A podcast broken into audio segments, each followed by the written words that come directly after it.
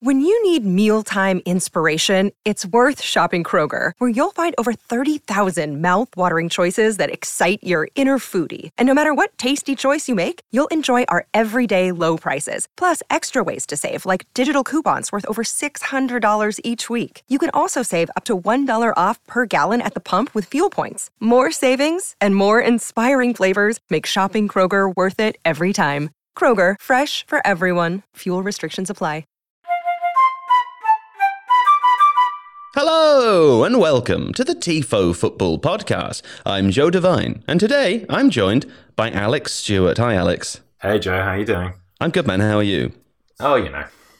Everything's fine. We'll be joined by Seb shortly enough. He's delayed, but no worries. We've started without him because he's really not that important anyway. There's lots to discuss today. The uh, the Charity Shield occurred over the weekend, of course, which was fun. I was surprised by how much I missed football, even though it had been gone for three weeks. So we'll talk about that. Uh, Seb's put all sorts of strange things like Montpellier Marseille in here and Metz Lille. So, you know, maybe we'll get around to that. Uh, West Ham, a little bit about West Ham, Barcelona and Juventus. The danger of doing uh, an intro at the beginning before we've actually done anything is we might not talk about any of those things. But two things we definitely will talk about, Alex Messi and Lukaku. And do you know where the best place is to read about Messi and about Lukaku, Alex?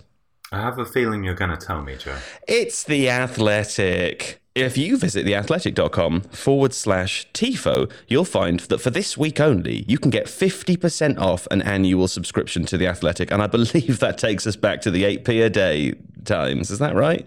The point is, it's about the price of an expensive London cup of coffee for the entire month of exclusive access to some of the best football writers in the country. And I tell you what, they really come into their own around this time of year, don't they? It's lovely to read all of the interesting stuff, uh, particularly about Messi and Lukaku. And we'll be talking about that today. There's your cue to nod or say something. oh, right. Uh, well, I, I'm, I'm very excited that um, Dan Sheldon and Adam Leventhal have reported the uh, Adam Armstrong potentially to Southampton move. So, yeah, that's, that's, something for me to get stuck into. What a way to get the masses happy and excited. Jubilant, you might say. Anyway, for now, I will leave you in the cold, dead arms and embrace of Seb Stafford Bloor, who's not here because he's late.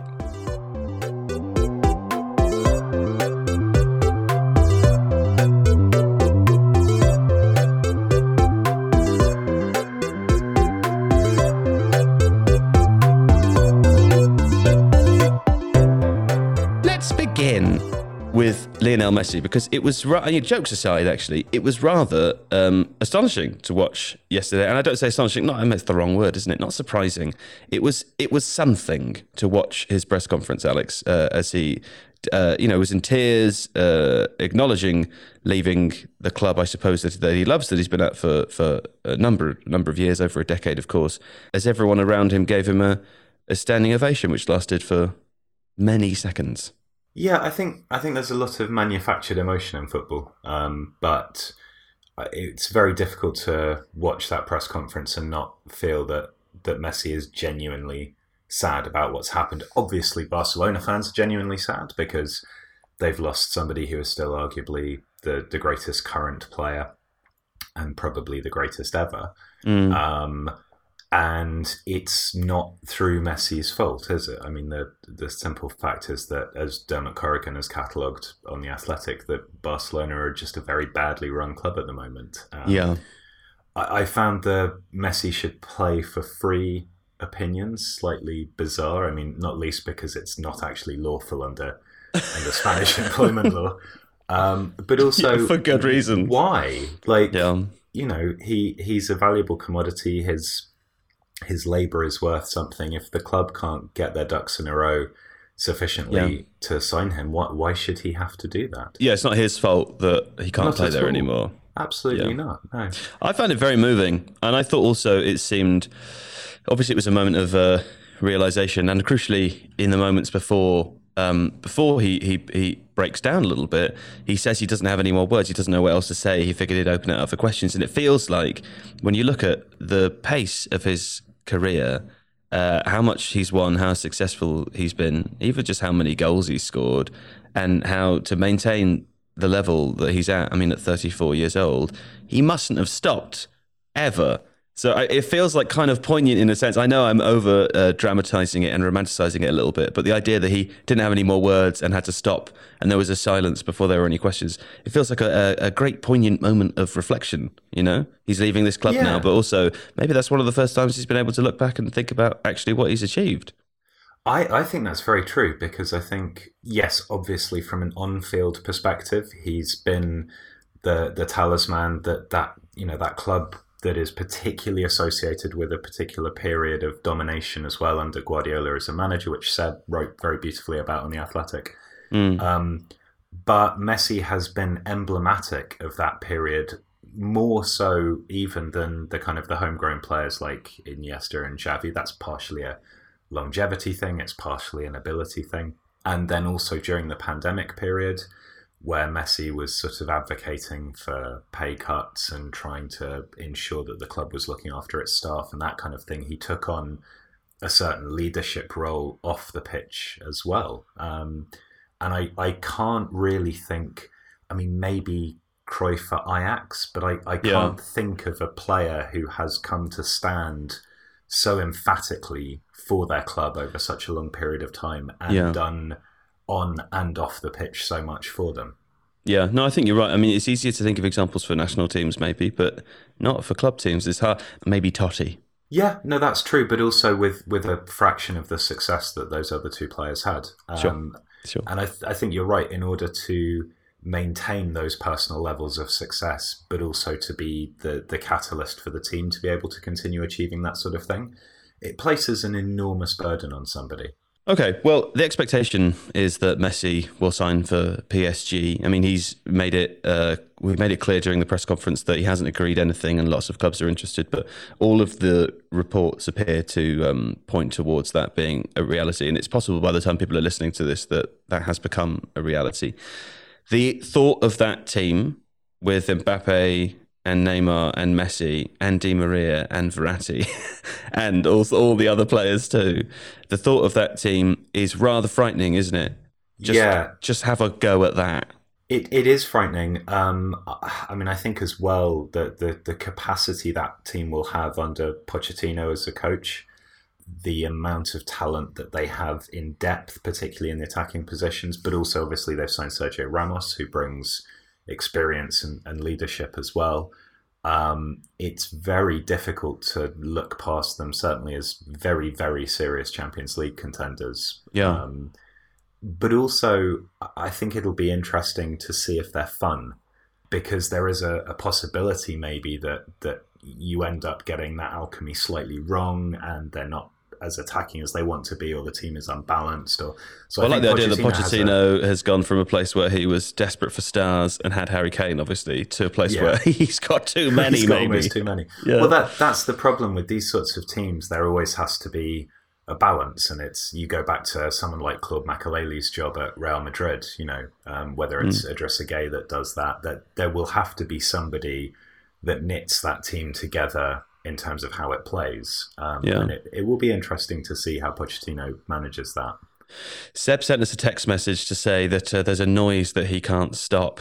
And I think he must be referring to his internal monologue, which I'm sure is berating him for being such a such a bad person, you know. But I wish he was here to answer a question about uh, what he thinks Messi will will be like at PSG. You know? I have arrived.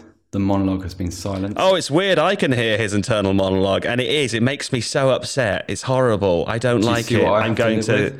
I really want to crumple away into a ball of nothingness. Hi, Seb. What was the noise you couldn't stop? Was it your internal monologue? No, so I have recently moved into a new house, and from time to time, there are things that go on in the house that make lots and lots of noise, and I did not have a good enough command of German to make them stop, and it makes me just- really, really you- angry. Don't you shout "Scheiße" out the window over and over again until they stop? No, I tried that, and uh, no one was very responsive. It just Sure. came across like I was having some kind of minor breakdown. So, Seb, tell me what you think about uh, Messi at PSG. In fact, you missed a bit at the beginning where we were talking about uh, his press conference. I thought maybe you'd like to speak about that because it was very moving. We said it was moving. I found it, Joe, in equal parts moving and a little bit strange because it's very unusual, isn't it? When, when in the past, have you ever had a situation where a player and a club, despite reaching an agreement, despite making concessions to one another, have been prized apart? And I suppose it was kind of the perfect metaphor for modern football, in inverted commas, because it's not really about football uh, at all, is it? And there have been so many things like this lately big transfer fees, a small collection of clubs only able to afford to buy the very best players, also so much dysfunction that you can become a little bit hardened and fatigued towards it. It was unusual. It almost felt voyeuristic, actually, because it felt yes. like you were intruding upon something that you had no business seeing. It was very, very strange. Do you know how I see history? I see special moments as, uh, oh, they'll this will be in lots of documentaries. Do you know what I mean? Almost as if I'm not in the moment. I'm looking back on it from 30 years in the future. But it had that feeling, didn't it? It had an historic feeling attached. It's, you know, in uh, Premier League years on Sky, when you break mm. from the action to have little current affairs snippets over the kind of, you know, in the background to left field playing over the top of it. This will be one of those, and you'll get a, uh, a Sky Sports News reporter talking about it and saying, oh, yes, and, you know, in August, uh, Lionel Messi said a tearful goodbye to Barcelona. And you'll sure. just see Messi and some subtitles and him crying and Gerard Piqué looking sad and yeah, it all being very historical, as you say yeah. correctly. Are you excited to see him at PSG if indeed no, he does go there? Do not care, could not possibly care less. I just there's, I, no, there's I, nothing in you that's excited to see uh, Neymar, Mbappe, and Messi together. There's not there's not even a tiny iota of your silly being that is a little bit excited about the prospect of that front three. I've really tried with PSG. You're I've dead really, inside. Really, really tried to sus- uh, suspend the reality and just enjoy Mbappe for who he is and Neymar. And to be honest, Mbappe I can just about because he's a bit more new and and I feel like I'm still learning about him as a player. With Neymar, not so much. With Messi, I've already seen the very best moments of his career. I love watching him, but I don't feel as if I feel as if whatever happens from this point onwards has been denied a, a context which was important, attention that was important before. Uh, and I don't have that now. I don't have, for instance, yes, you could say that Barcelona during their, their very, very best years were no match for Sevilla and Atletico Madrid and you know Valencia. They, they routinely bullied these teams, but you always had a you always had a Classico on the horizon. You always had something in the calendar which was a yardstick, which would, you'd have a sort of a building up towards moment. And PSG's four Champions League games that matter a season, they don't do it for me. I don't, I don't, I just don't care enough. And that's, you know, not coming with a, you know, a, a deeper meaning. I just can't make myself believe in it or make it feel like it matters. Alex, as a man who only really cares about patterns and lines, you must be a bit excited about the possible lines and patterns that you might see. I think so. I mean, uh, like I Great. said, it, it, it will be it'll be interesting to see how Pochettino crafts this team into something, um, and to what degree the uh, the pragmatism of, of having to rotate and balance the competing egos and stuff has a, an impact on the tactics. Um, I mean, football tactics generally is not evolving an enormous amount anyway, so mm, I don't mm-hmm. I don't think we're going to see some sort of massive change because they now have the ability to do something with this front three that no one else can do. It's you know, uh, but I think also like Seb, it, it, becomes difficult to divorce even that stuff from the the context, and the context is increasingly dispiriting. So yeah. let's hope for some good lines. Great, great. Well, speaking of lines and uh, thrusting, thrusting lines. Romelu Lukaku, great off the ball, and of course off the pitch. we're hearing all sorts of things about how he might be probably going back to Chelsea. So I thought we'd talk about that as well because um, it's an exciting prospect. I think it makes Chelsea seem like an extraordinarily good team ahead of next season. Um, also, it's a little odd that he's going back. I suppose some of the context around the transfer Seb relates to uh, Inter Milan's need to, to sell. Um, what do you make of this one? This episode is brought to you by Michelob Ultra, the official beer sponsor of the NBA. Want to get closer to the game than ever before? Michelob Ultra Courtside is giving fans the chance to win exclusive NBA prizes and experiences like official gear, courtside seats to an NBA game, and more. Head over to michelobultra.com slash courtside to learn more. Looking for an assist with your credit card but can't get a hold of anyone? Luckily, with 24 7 US based live customer service from Discover, everyone has the option to talk to a real person anytime, day or night. Yep, you heard that right. You can talk to a real human in customer service at any time. Sounds like a real game changer if you ask us. Make the right call and get the service you deserve with Discover. Limitations apply. See terms at discover.com/slash credit card. Uh, I'm a bit 50 50 on it because obviously, like you say, financially, there's an obvious reason for it. Inter have no money, Inter need money. Lukaku's probably their most saleable asset at the moment, so that makes sense. Mm. On the other hand, I'm always a little bit wary when a player has found a decent home somewhere where for yeah. Lukaku, it seems like there's this perfect confluence of factors. He is a, a very good team with players who suit him. He is also the main man in that team, really. I would place him above players like Barella and Martinez and Skriniar. Like he, he's the kind of the figurehead. I read. I, well, I according listening... to everything I've read, he was he was happy to stay too. It wasn't like he was pushing for a move. No, and, and that seems to tally with what we've heard. I don't think there's been any uh, there's been any agitation like previously with Lukaku.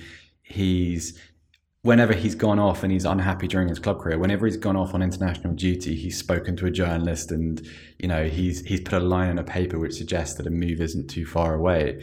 That hasn't happened here, and I, I understand why because he has a perfect situation. I think this is probably the first time in his career where everybody has universally said goodness, what a good player he is. There aren't the, the asterisks and caveats. People aren't boring one about his first touch, that kind of stuff. And now he's leaving that behind, returning to Chelsea, where potentially returning to Chelsea, where I understand he has unfinished business. He was never really given an opportunity there.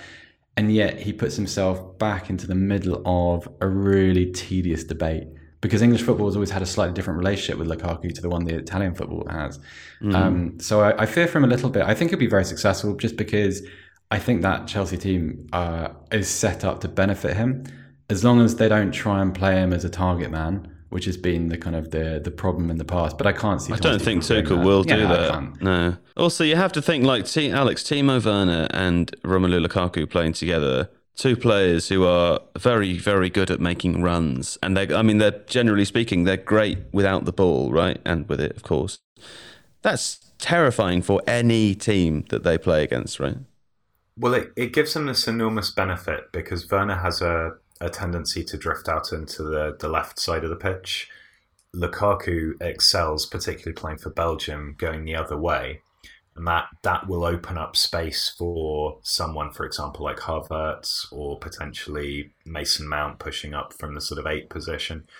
So it, it allows Chelsea to have this sort of shifting emphasis with their attacking patterns in the wide areas, and I can see that as a partnership working really well. Also, Werner previously, when he's played well, he has played alongside or slightly off a more uh, physically competitive striker. Mm-hmm. Um, so I think that will be of benefit to him. I mean, I'm not saying that Yusuf Poulsen and Lukaku are similar players, but but there will be um, there will They're be both stronger than Timo Werner.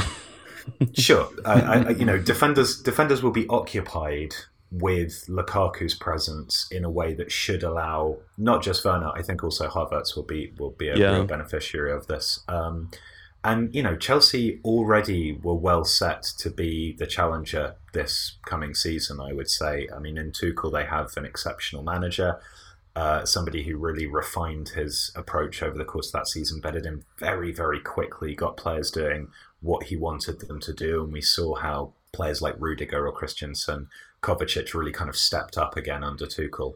Uh, you add a striker of Lukaku's proven quality to that mix, which maybe was the one area that they were lacking, mm-hmm. all of a sudden they seem extremely dangerous.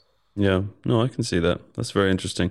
I mean, I was thinking uh, generally about the Premier League in terms of who's challenging this year. I mean, don't even know who the favourite is. You would have thought, I guess it's Manchester City, but lots of teams have strengthened in a way that they just didn't last yeah. season, right? I mean, even Manchester United with Jadon Sancho.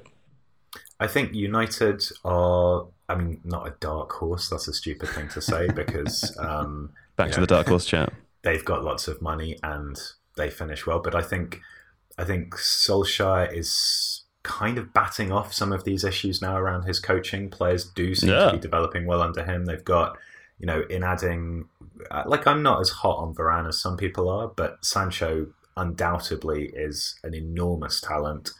Um, I still think they're a defensive midfielder light, like everybody else does.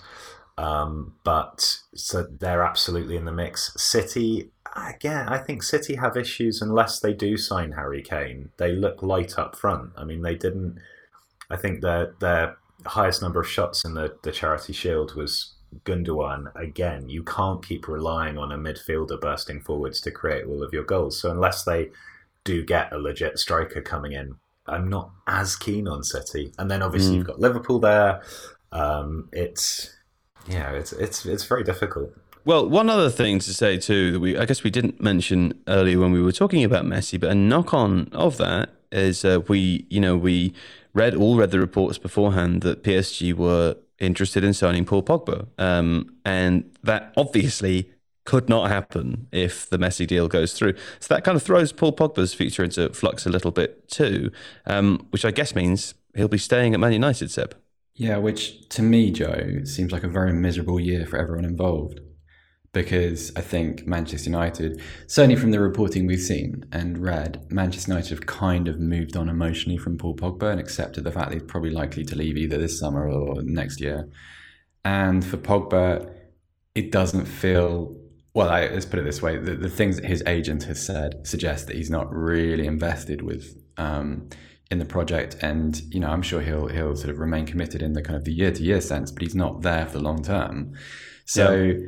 Yeah, because to, to his credit, he did do that. I mean, it looked a lot like he was going to leave last summer. He obviously had injuries in the season, but he was one of United's best players last season when he was Definitely. there and looked Definitely. looked 100% committed to playing every game.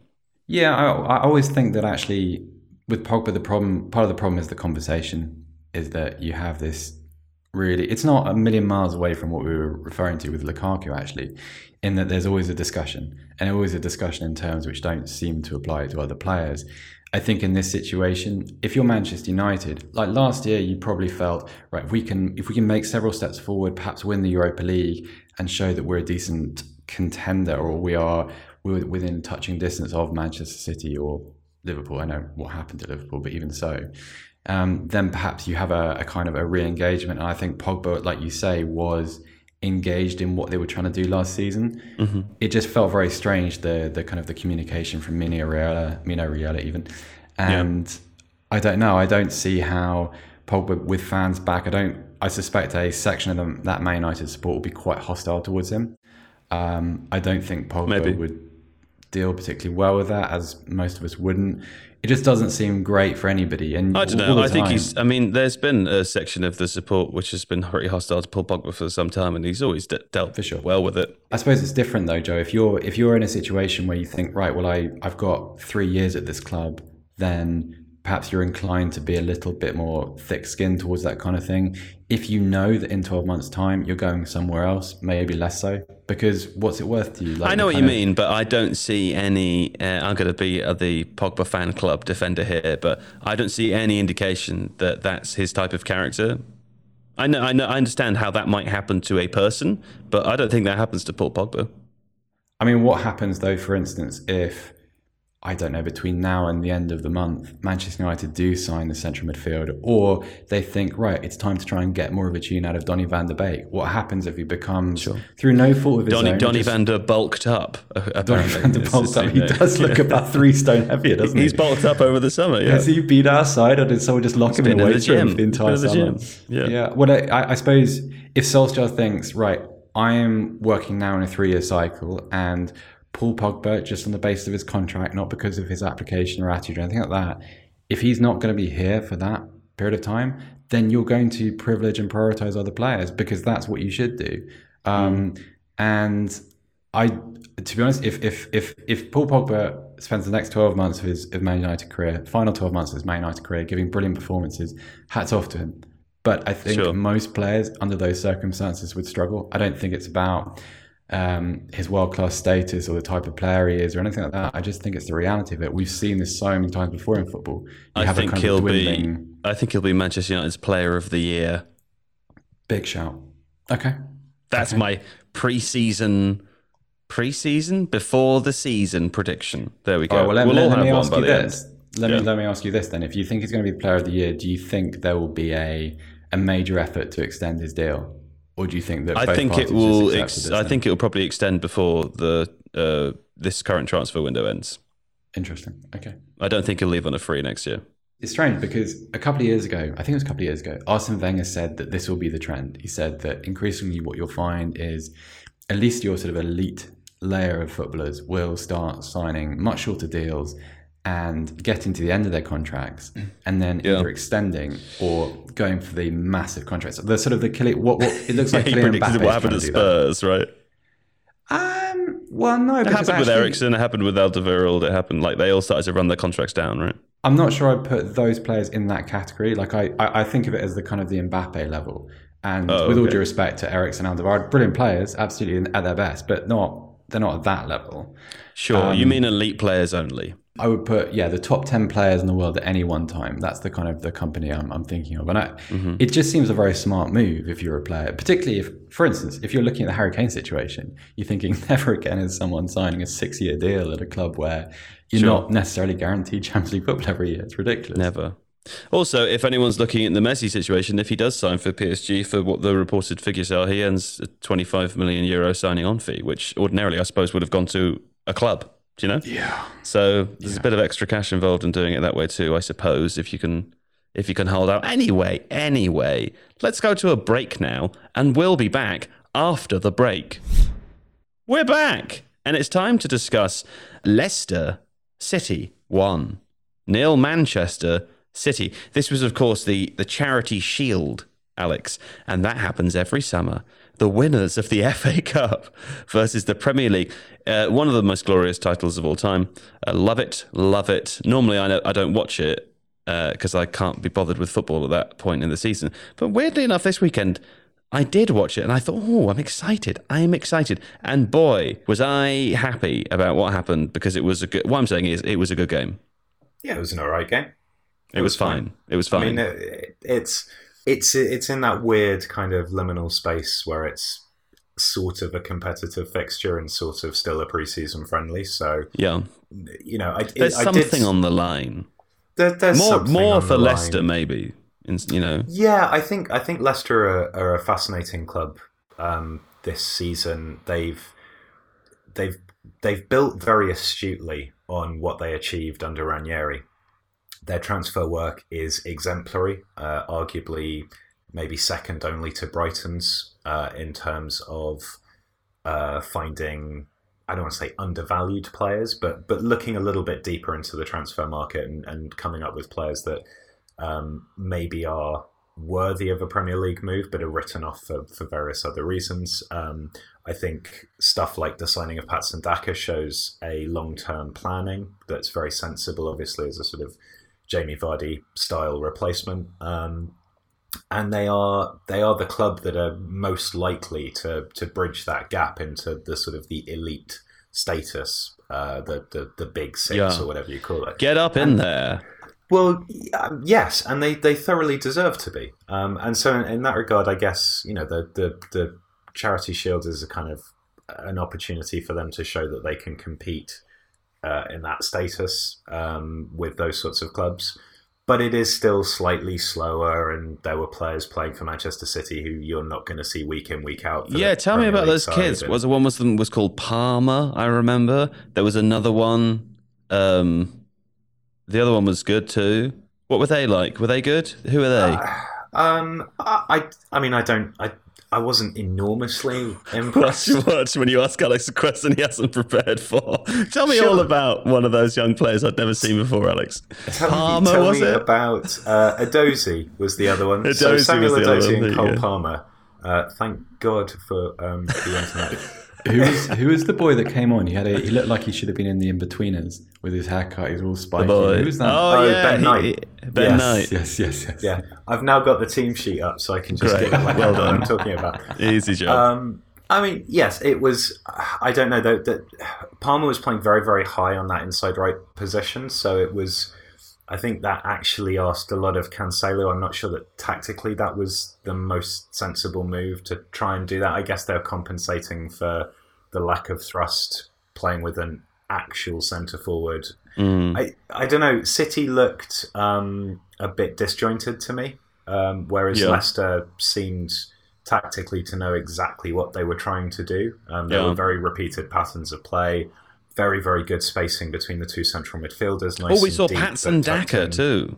We did see Patson Daka. Yeah, Mm. it's good to see Harvey Barnes back as well. Yeah. um, after that injury. He's he's. A, I mean, I, I like the way that Leicester were.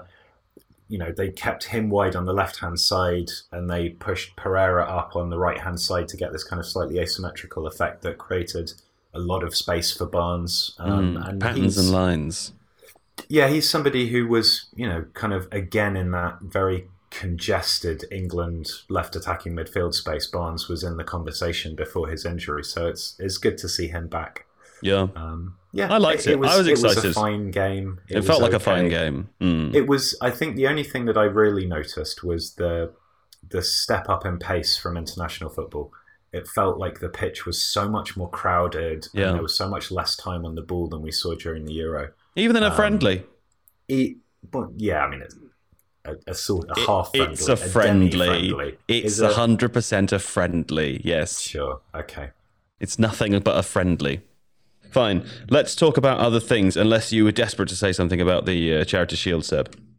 No, I really enjoyed it. It just it was so nice to have com- friendly aside, really nice to have competitive club football back with fans. It was great. Oh, sure, they were competing for sure. I don't mean It that they were friendly to each other. You're absolutely No, right. but as Alex said, the pace of it was good, and Yeah. I like international football, but I love club football, and it was Yeah. just it was it was full of those kind of things, and I thought Leicester played really well, and it was great, and I, I really enjoyed seeing Patson Daka and um, Boubakary Soumaré's. Um, there was a passage of play which lasted about 15 seconds where he seemed to dispossess about seven players just in the one motion. It was incredible. Yeah. It was um it was it was he's like a threshing machine. Um, yeah, that show as well. Uh, kicking off the season with a goal, another goal. Maybe he'll have a, another stellar, stellar season. It's nice to see him do well because he, had that awful moment against Manchester City a few years ago when he was in on goal and he missed basically. Do you remember right on the edge of the, the, the penalty box that the Etihad? No. Pretty ugly moment for a player when you go back to your old club and you miss a sitter like that. And um, you know, if, if he'd scored, it was a game where um, Vincent Kompany scored that thirty yarder. And Right. he had that chance to equalise, which probably would have given the title to Liverpool. And he got sort of Yeah. vilified for that a bit. So nice moment, and wasn't really. He had a bit of a, a dropping off when he left Man City. So it was really nice to see that kind of his um, his revival continue, and against City at Wembley. Mm. Lovely, good for him. Speaking speaking of nice, Montpellier lost to uh, to Marseille, who scored three. Seb. Yeah, it's one of my favorite games of the weekend. It was it was really strange because I I went into the game and uh, expecting Marseille to just be very very entertaining. Sampaoli obviously um, is a bit uh, well, his football is bold and it's aggressive and it's interesting and it was all of those things for 25 minutes. Marseille just couldn't find the final ball and uh, you know put themselves one up, and then they fell two behind to one fluke and one ridiculous goal from the board where I still don't know whether he was crossing the ball, but it's one of those where it just curled in perfectly and, and kind of kissed the post just under the crossbar, went in. Marseille's comeback was great fun, um, not least because, and I know I'm repeating myself, but when they equalised, uh, when Dimitri Payet scored his his free kick, which hang your head in shame if you were in that Montpellier wall, that was disgraceful. That was just if you find it because you it was Harsh it was a kind of words. It was very Samir Nasri-ish, if that makes Sure, sense. yeah. It wasn't the bravest moment for some of those players. Anyway, I love that scored. Samir Nasri has come to represent the cowardice. Yeah. It's. Just uh, this is this is it. This is who he is. This is his place in the game. There we He's go. Mm-hmm. an internal reference point to describe terrible things. Um, anyway, uh, equaliser went in, and all the Marseille players went kind of rushing to the perimeter fencing where their um, where their fans were. It was a great moment, and then Payet scored a, a beautifully Dimitri Payet goal. Just quick feet, aggressive. And from the moment he picks it up, probably 25 yards out at an angle, you see him kind of gathering pace towards the penalty box. And what's about to happen is absolutely inevitable. And it was great. And it was, it was, uh, it was just a lovely way to, to finish a weekend. Like when, Sure. when a weekend's football comes to a close on a Sunday night, instead of going, you know, watching some, you know, terrible like one-one nil-nil nonsense from somewhere, a proper three-two comeback, dramatic ending. Uh, it was great fun. I had a great, great day of Liga football as well. I want to put something to you now. I read and enjoyed You your piece indeed. on Lionel Messi uh, that you wrote for The Athletic over the weekend. And uh, one of your sort of clinching arguments in that was that uh, you thought there was no better way to finish a, a football weekend than turning on La Liga to watch uh, Messi play for Barcelona. It seems now that you're also saying that about Liga with some French teams. And of course, Messi may well move to PSG. So I put to you that your entire argument was BS, sir, and that you'll be just as happy to turn on the French football and watch Lionel Messi there. I've got you. I think what it's I a need gotcha from moment. French football is equally matched teams. So uh, Montpellier, Marseille is interesting because Marseille are fragile and you never quite know what they're going to be. Lille interesting because they won the title despite not being overwhelmingly outstanding. They are a very good Sure. Uh-huh. team, but they're not littered with overpowering individuals. Yeah. Would I have tuned in last night to watch Montpellier against PSG? I, I, I don't. I just don't care. Sure. Um, sure. Also, I, I think what what um what the article sort of what the point depends on is Messi being in the right place, if that makes sense. He's a homegrown Barcelona product. He is a he's a kind of the realization of. I was just everything trying to gotcha. It doesn't I know. I know, but I'm gotchaing stop you, back. No, No. no, no, no, no, no. No, like, you can stop. I, I've, Will someone I'm- someone tell me about West Ham because that's interesting. Alex, have you read this? Uh, yeah, I did. I did read it. on- What do you think about ins- it? Tell me what it is because I haven't. I haven't. read This is the first I'm hearing about it. Okay, well, I mean, so the Matt Slater's written a great piece on, on the Athletic, which is going Mm. to give you far more detail than I can. But essentially, the summary is um, there are people looking to buy West Ham. Um, the uh, the main guy is the son of uh, an Azerbaijani uh, oil and gas magnate of some description, Wow, and, a and the son magnate. came up through Gazprom. There are questions over just how much capital is actually available for this. Um, yes, as ever. Um, and there's a bit of a back and forth over the valuation. So they've offered 400 million. David Golds uh, said no, but they're saying, well, that's what you said you wanted. So we're a bit confused. I think most interestingly is the presence of uh, a guy in the bid whose name I've completely forgotten, um, but was also uh, at QPR uh, in a kind of footballing operations perspective. And he was involved in the Olympic legacy uh, of 2012 and the stadium development there. So You mean he made Boris Johnson the prime minister? Are we talking about Dominic Cummings? Is that the? No, Isn't that the legacy of not. 2012? politics is not my purview, but um, this is it, it all it all points towards the fact that the, the London Stadium is this uh, potentially incredibly lucrative asset um, in terms of property development. There are apartments around there. There are certain of the sporting venues that are still being used a lot. I have actually, in fact, been to the basketball one, um, which is quite interesting ah, but there's there's not a lot in terms of entertainment around there. Obviously, the stadium itself is used for gigs sometimes, but um, it feels like there's a lot more that can be done there. And so, if somebody is seeking to acquire West Ham, a lot of that acquisition is, I suspect, with that in the back of their mind. What you know, how can we Stamford Bridgeify this area effectively and, and, and turn it into this kind of bustling cultural economic centre in this part of London. So yeah, yeah. Yeah, I mean entirely divorced from football, but then as Seb would doubtless agree, so much of football does seem to be divorced from football. So Former. QPR chief executive Philip Beard. I've uh, off the top you. off the top of my head. Yes. It's a re- really interesting um, anecdote about him. So when he was at QPR and he kind of had the patronage of uh, Tony Fernandes when he was there, um, he resigned. I think I'm right in saying he resigned after Les Ferdinand was promoted to director of football. Very strange moment. Les Ferdinand was was promoted, and that seemed like a a good thing um, given his sort of um, roots at the club. And Philip Beard released a statement talking about how he'd been marginalised by it, or it was odd. That was it was a very strange way to end his time there because he was, I think, he was managing director, and then you wouldn't have thought then that sporting director, managing director would have had too much overlap other than in kind of transfer negotiations financially. But obviously, um, he felt differently, and that's that's how he left QPR. Just odd, and he's knocking about this West Ham takeover apparently. hmm Hmm. I don't think they sell just because I, I, I, I would have. It would surprise me if, having reached this point with West Ham, where the, the the current ownership still not wildly loved by the fans, but they're hated less.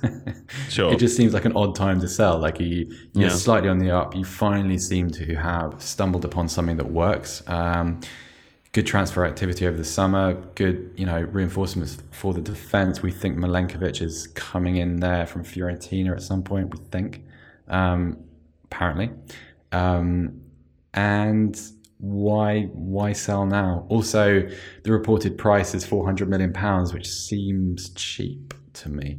Interesting. I'm really hungry, so I'm going to go now because I think that's it. Probably. It's been a nice time though, hasn't it? The podcast's been fun for you, Alex. Fine. Yeah, relatively so. Is it? And it's been fun for you, Seb. I had a really nice time. Great. I'm really excited about the football season. Oh, Really all excited. right. Yeah, there we Just, go. I'm just show how much more too. enthusiastic you are than me and make me feel Sure. bad. Don't think I don't think I need the podcast to do that. Probably nothing, actually. Well, listeners and viewers, of course, because we are now um, releasing these videos filmed. I say filmed movie style on uh, the Tifo IRL YouTube channel. Come and join us there, and please throw us a subscribe. We'd very much appreciate that.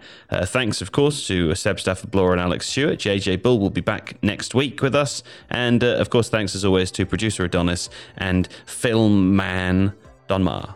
So there we go. That's the end. Be back uh, next uh, Tuesday with more. And of course, the Premier League will have started by then. Oh, and I'm on holiday, so I won't be here for another three weeks.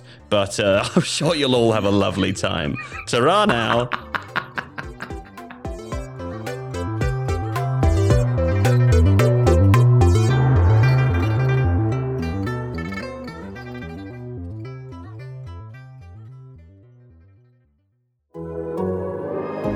The Athletic.